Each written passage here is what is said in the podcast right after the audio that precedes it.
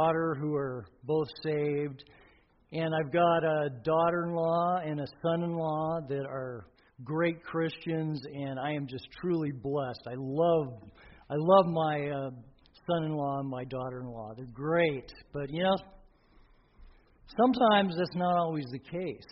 You know, some people that doesn't always work for. And there's a, you know, a guy who uh, basically uh, got involved with this girl, and he was, you know, he thought she was the one. She's the one. I'm going to bring her home to the parents to meet her. So she brings, he brings her home, and the uh, the mother hates her. She can't stand her. That's the worst. So he he leaves. He breaks up with her. He says this can't work. I, it doesn't work with uh, with the parents not being involved. So he, he finds another girl, a little different color hair.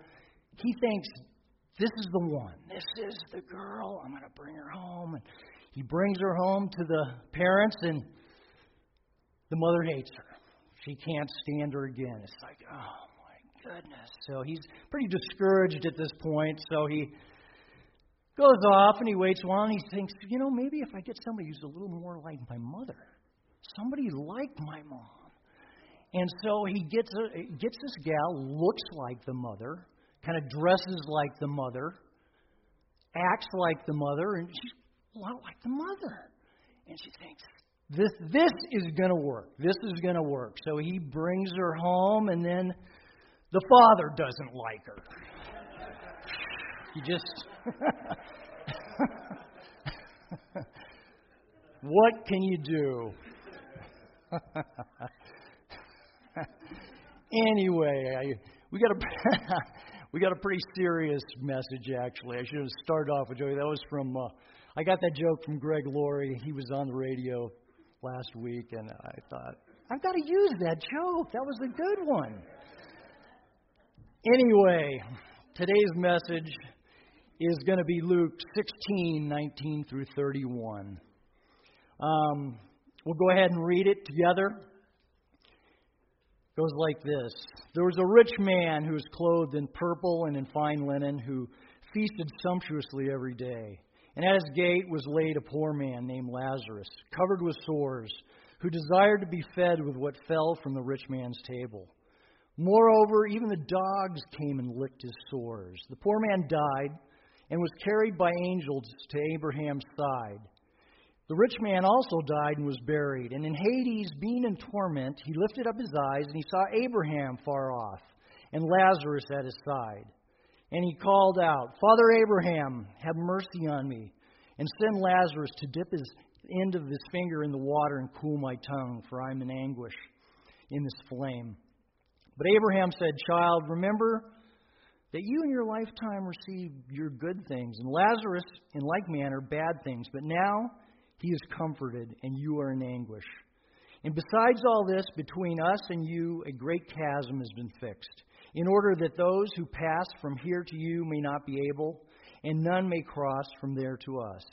And he said, Then I beg you, Father, send, send to my father's house, for I have five brothers, so that they may, they may warn them, let they, let they also come into this place, lest they also come into this place of torment. But Abraham said, They have Moses and the prophets, let them hear them. And he said, No, Father Abraham, but if someone goes to them from the dead, they will repent. He said to him, If they do not hear Moses and the prophets, neither will they be convinced if someone should rise from the dead.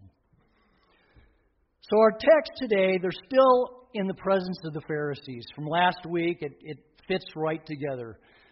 They're there, the Pharisees are still grumbling against them. And Jesus uses a parable to expose their wrong thinking and ours. The condition of the rich man and Lazarus says in verse 19 there was a rich man who was clothed in purple and fine linen, who feasted sumptuously every day. The purple clothing was a sign of a person's social status all through the Bible. In the rabbinic literature, purple, the Hebrew word used as the transliteration of Greek, is used only for kings and God. In the Roman Empire and later in the Byzantine, purple became exclusively the color of emperors.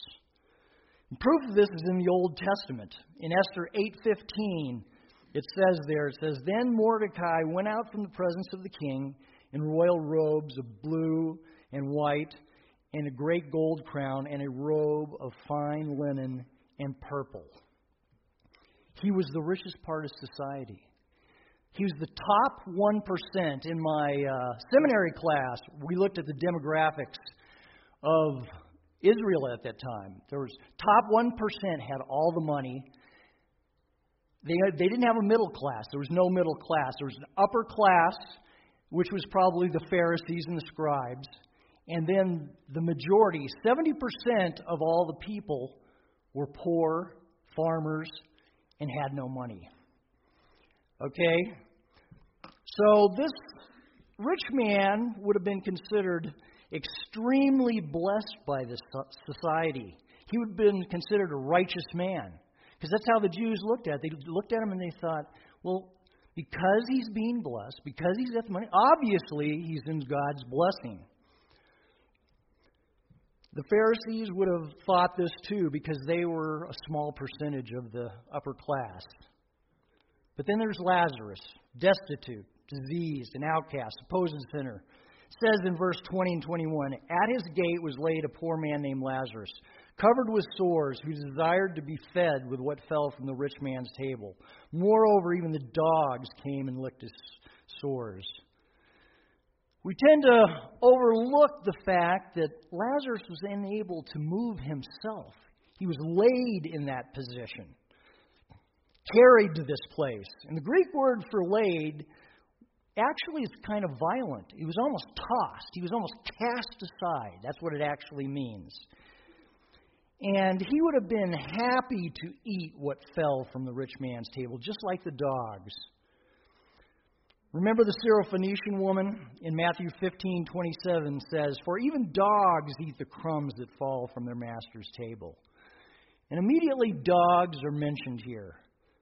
The dogs, in their own brutish way, had pity on Lazarus more than the rich man. They went over and licked him. If you know anybody who has dogs, they know you know that licking is a sign that they love you. They come up, they lick you, that means they it's, it's a sign of affection. And they even had more pity on him. In the Jewish society, his diseased position would have been, he would have been thought to be no doubt a sinner. They would have looked at him and said he was out of God's blessing. They look at this guy and said, obviously, this guy's a sinner because look, look at his status. Well, that's the wrong way of thinking. In Job, um, we look at Job, we look at uh, how they thought. What did they think of, of Job's situation? They looked at Job, and his comforters immediately said, You have obviously sinned. You're hiding something. There's got to be something here. And God came back, and in the end of Job, he tells them, he, he lays it to rest, and he says, You're, you're dead wrong on this. It has nothing to do with it. Even, even Job didn't understand what, what is the situation here. He goes, I haven't, I've done nothing. And I love the ending of Job, and he looks, he takes Job, he, he puts the comforters in their place, and then he says to Job, he goes, Brace yourself as a man. He goes, Where were you when I created the stars? Where were you when I created the heavens? In other words, he's telling him, I'm sovereign. I'm sovereign over the world. The things that happen are for my purposes, my blessing, and his bad state has nothing to do with whether he sinned or not. Um, so, how different are we as Christians sometimes? We don't, we don't understand why trials come into our lives, problems. And we're waiting for the other shoe to fall off. The minute something happens, we're waiting for what's going to happen next. Um, you know, I know myself. I, I see things happening and I start confessing my sins. Oh, God, forgive me. What did you know? I forgive me last Thursday. Did I do this? Did I do that? Well, Jesus is trying to teach them that their position in life or their lack of position isn't necessarily because you're out of God's grace. Maybe, but for a moment, you could be in a tough position. Well, what is a moment? Well, a moment for some people in this life is a lifetime. It is. What did Jesus say to the disciples back in Luke 13, 1 through 5? There were some present at that very time who told him about the Galileans whose blood Pilate had mingled with their sacrifices. And he answered them, Do you think that these Galileans were worse sinners than all the other Galileans because they suffered in this way? No, I tell you, but unless you repent, you will, you will all likewise perish. Or those 18 on whom the tower in Siloam fell and killed them. Do you think they were worse offenders than all the others who lived in Jerusalem? No, I tell you, but unless you repent, you will all likewise perish. He's talking about their eternal destiny, eternal suffering, eternal separation from God because of their lack of belief. And it's interesting to note something here. The rich man has no name. But the poor man has a very promising name. His name is Lazarus, which means in the Greek, God helps. Both men's fate is the same. It says, The poor man died and was carried by the angels to Abraham's side. And the rich man also died and was buried. At this juncture, both men's lives intersect, but a moment at death. And then immediately their destinies diverge. Who they are and what they believe is revealed in what happens next. Right now, I want to read verses 22 through 23 in their entirety in the ESV. The poor man died and was carried by angels to Abraham's side. The rich man also died and was buried. Verse 23 And in Hades, being in torment, he lifted up his eyes and saw Abraham far off and Lazarus at his side. That's the ESV. Verse 23 actually explains verse 22. But I'm going to read the same scripture in the King James Version. And it came to pass that the beggar died and was carried by angels into Abraham's bosom. The rich man also died and was buried. And in hell, he lifted up his eyes, and being in tor- torments, and seeth Abraham afar off, and Lazarus in his bosom. Okay? Well, I'm going to seminary now, and when I preach, I really do some studying on the whole thing. There are a whole lot of doctrines built around these verses because of the King James Version. Um, the word to and into in both, both versions are both translated from one Greek word called eis, which means to move towards a place. Now, one of the denominations that I spent many years in took this to mean that Lazarus was taken to a holding tank called Abraham's bosom. A sort of purgatory, you might say, something like the Old Testament place of Sheol, the place of the dead. Well, I'm going to have to disagree at this point with them because the Greek word for bosom is side. He's at his side. So it literally reads the ESV is a literal trans- translation. He was carried to Abraham's side. Like I said, verse 23 explains verse 22 because in both versions he sees Abraham in the distance. Now, the King James doesn't even make sense. It says, And seeth Abraham afar off, and Lazarus in his bosom. So he sees Abraham, they're going to have a whole conversation here, but he sees Lazarus in his bosom as though he's in a compartment. It doesn't fit. Um, so, the Greek word translated in and is en, and it means at, on, or by. So I'm not going to belabor this point. Uh, you, we may part company on this, but um, you can talk to me after church about this if you have some better ideas for me, okay? So we'll go on. The rich man is forced to look at Lazarus. This is the ironic thing. This is the irony of it. Is that he had never before looked at him. He was disgusting. He skirted him. He looked away from this man. But now, God has him in hell, and he's making him look directly at him for the first time. He has to see him.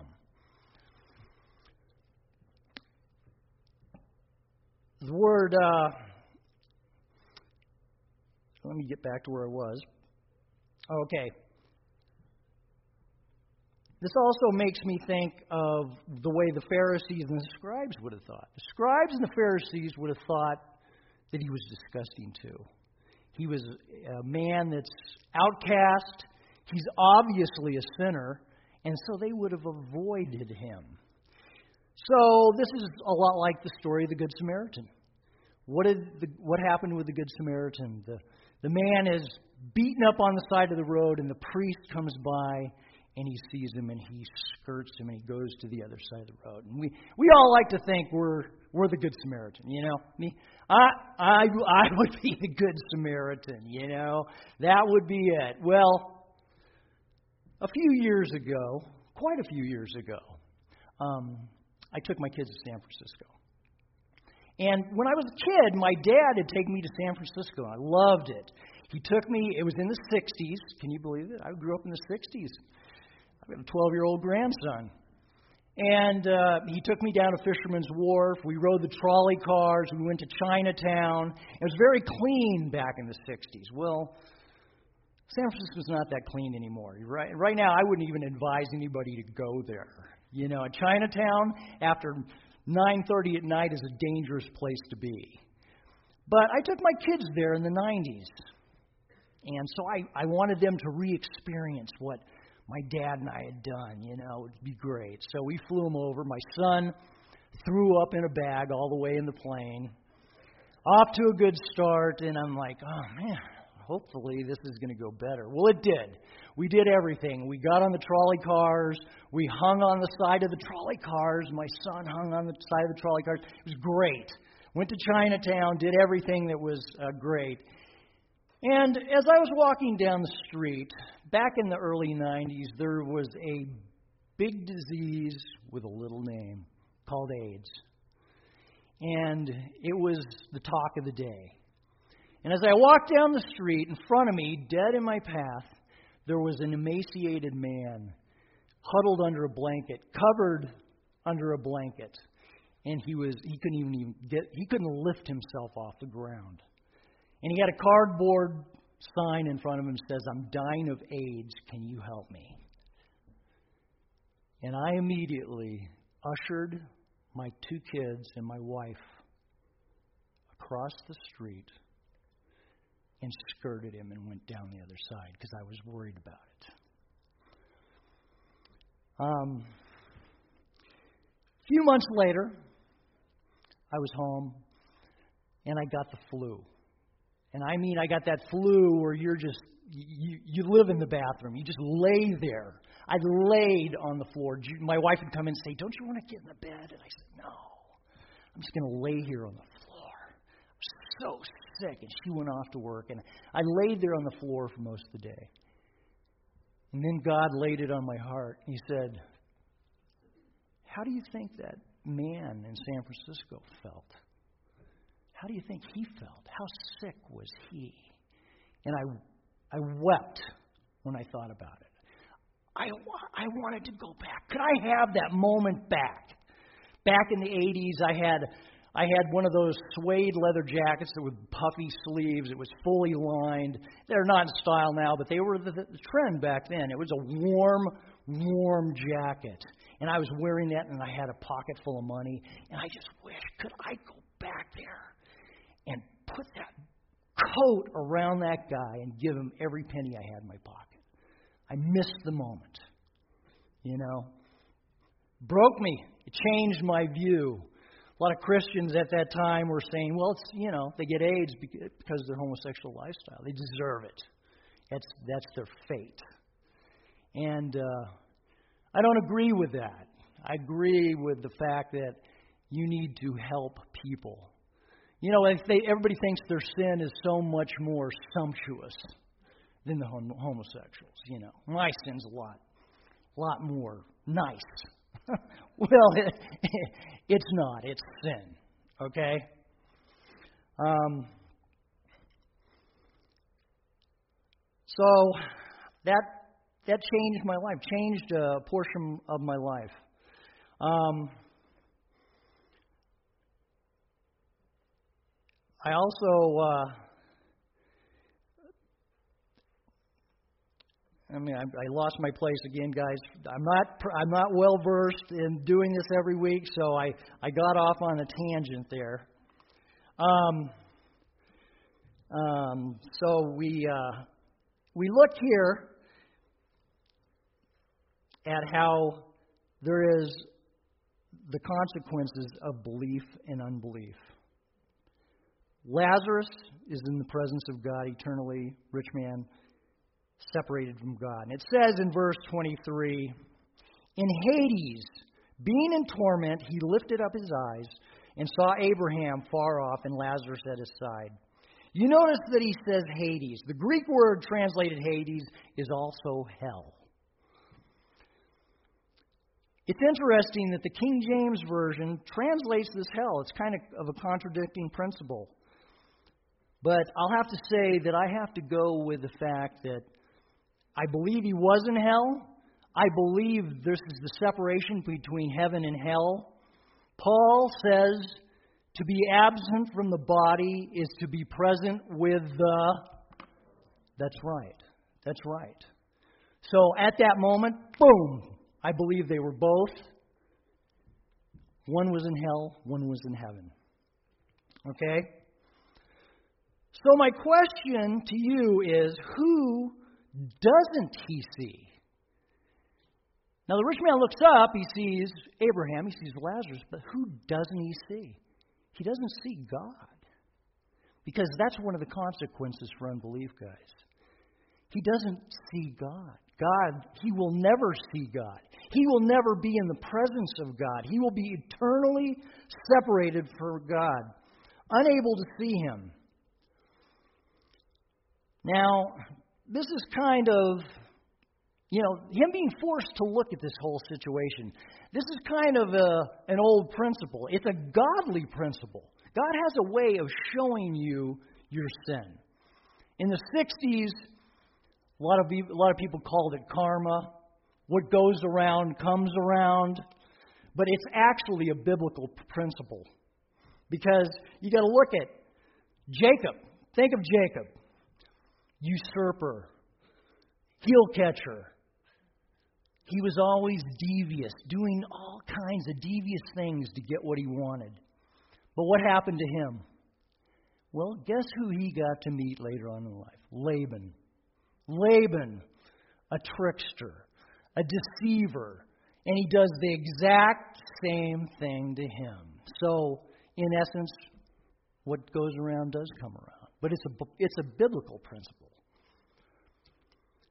Go on. People who show no mercy expect mercy. It says in verse 24, And he called out, Father Abraham, have mercy on me, and send Lazarus to dip the end of his finger in the water and cool my tongue, for I am in anguish in this flame. So the rich man calls out to Abraham, the, the spiritual father of Israel, expecting to lay claim to his share of Abraham's godliness. But what did John the Baptist warn the Pharisees when he was baptizing them in Luke 3 8 through 9? He says, Bear fruits in keeping with repentance, and do not begin to say to yourselves, we have Abraham as our father. For I tell you, God is able to, from these stones to raise up children from Abraham. Even now the axe is laid at the root of the trees. Every tree, therefore, that does not bear good fruit is cut down and thrown into where? The fire. This totally fits in with the rich man's destiny. He's suffering from the, the heat of hell's fire. Then, classically, the rich man expects to be waited on just like he had his whole life. Not just waited on, but waited on by Lazarus. Hey, you know, Abraham, get, get, get Lazarus. You know, Lazarus. Have him coming. Dip his finger. Still waiting to be served on. The man had not changed any through his entire life.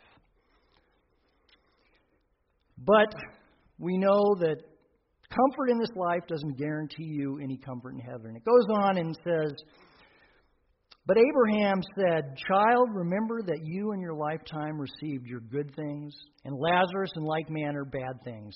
But now he is comforted here, and you are in anguish. And besides all this, between us and you a great chasm has been fixed, in order that those who pass from here to you may not be able, and none may cross from there to us. So Abraham graciously calls him child, which can be translated actually in the Greek, son. So eh, he's actually acknowledging his kinship as a son of Israel, but sadly, not as a son of God. The rich man received his rewards on earth, but now he pays the consequences for unbelief. The consequences are that there is a chasm between heaven and hell, unbelief and belief, righteousness and unrighteousness. And this chasm cannot be crossed over.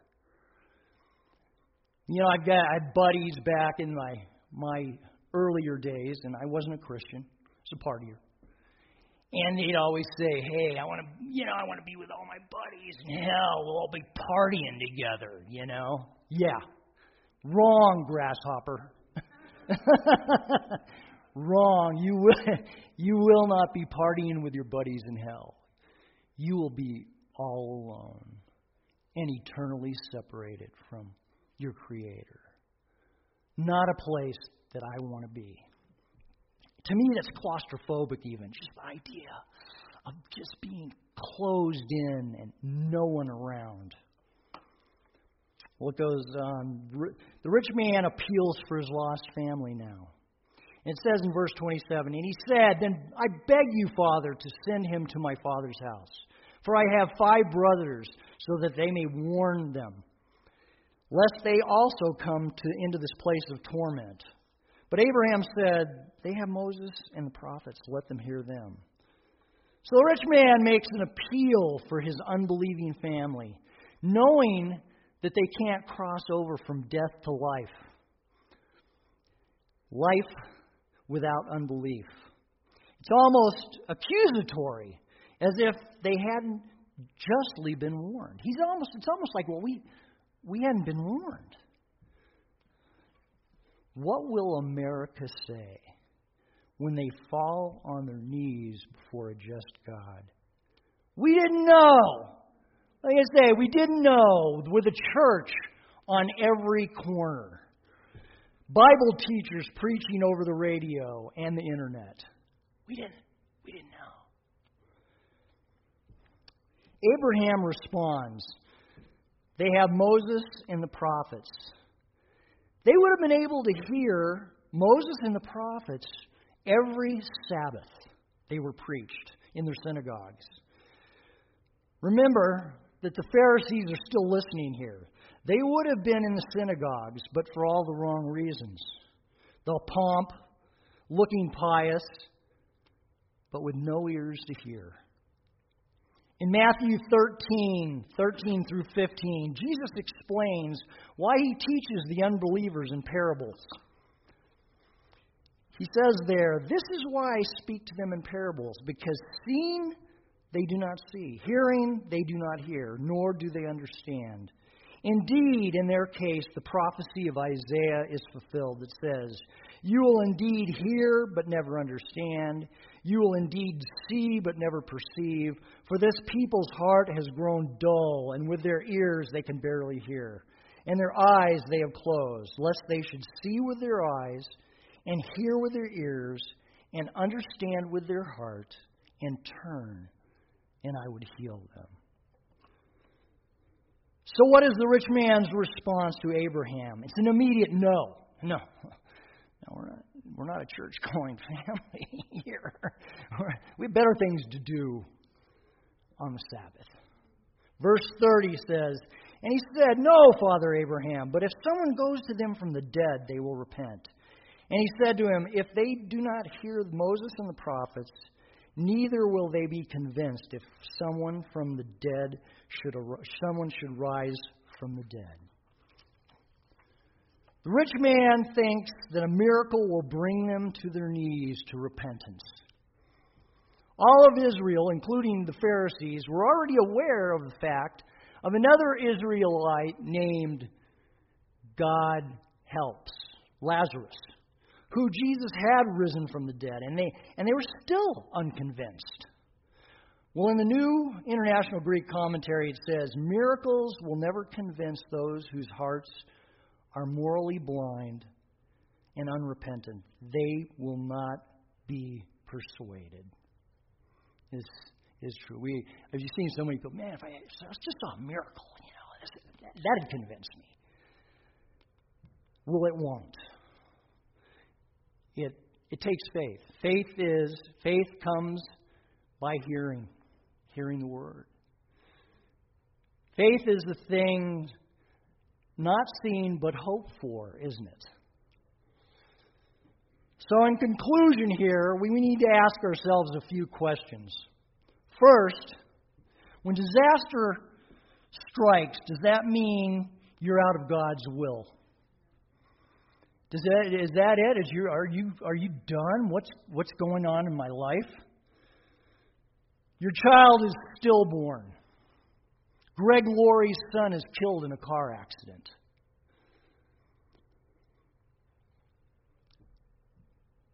You come down with cancer. That doesn't mean you're outside of God's will. This happens to everyone. But God uses these things for His glory. He is sovereign over all things. Second, do we comfort those who are down and out? Or do we look at them from afar at their horrible, horrible condition? Thank God that's not me. Wow. Man, I'm glad glad I'm not in that position. Is the miracle of your salvation displayed to others in the form of charity? Or are you looking for some miracle to confirm your faith? I'll tell you what, when I'm, I'm down in the valley, I spend a lot of, I, I spend I spend a minimum of sixty to eighty dollars giving money to people on those overpasses. I just do. I just, people think, oh well, they're going to go out and do drugs. They're going to do this. I give money every time. And on one one occasion, I was coming back from seminary. I was turn I was going down Shea Road North. Turned turn right onto Shea. I was going down Scottsdale Road North. I turned right on Shea. Right there was a lady in a wheelchair and she says, I'm freezing. It was drizzling rain. I need help. And I drove past and I went on down the street. And I'm like, oh. I kept driving, you know, and I'm like, oh. I got all the way to the, the Mayo Clinic and I U, did a UE. And I came back. I went into that shopping center and I went up to her. All I had, and one of the problems was I, at that moment I only had ten bucks. And I, you know, you, you think ten, twenty bucks. Oh, that's like giving them a lot. You know, give them a dollar. Dollar? How, how well do you guys eat on a dollar a day? Not me. What does $20 do? Well, that probably gives them food for two days. That's about what it is. So I only had 10 bucks, so I, I came up to her and I gave her the 10 bucks. And, and I said, I said, it's all I've got. I would give you more if I had it. You know what, how in need she was and what a good person she was? She looked at me and she goes, Do you need it? And I said, No, no, I don't need it. You take it. These people need your help. So maybe you can take that with you today and see uh, see what's what's in your heart. Charity should be in your heart. One of, the proof is in the pudding. Let's say, you know, when you're if you've got Christ in your heart, how how do you help others is is a big part of it. We'll, we'll close in prayer. Father, we just uh, thank you for your word. thank you for showing us our sinful state and who we really are. And uh, Father, I just pray for each one of us here, you change us. Change us for the better. Change us so that what's in our heart would actually come out in what we do. And I just lift all this up in Jesus' name. Amen.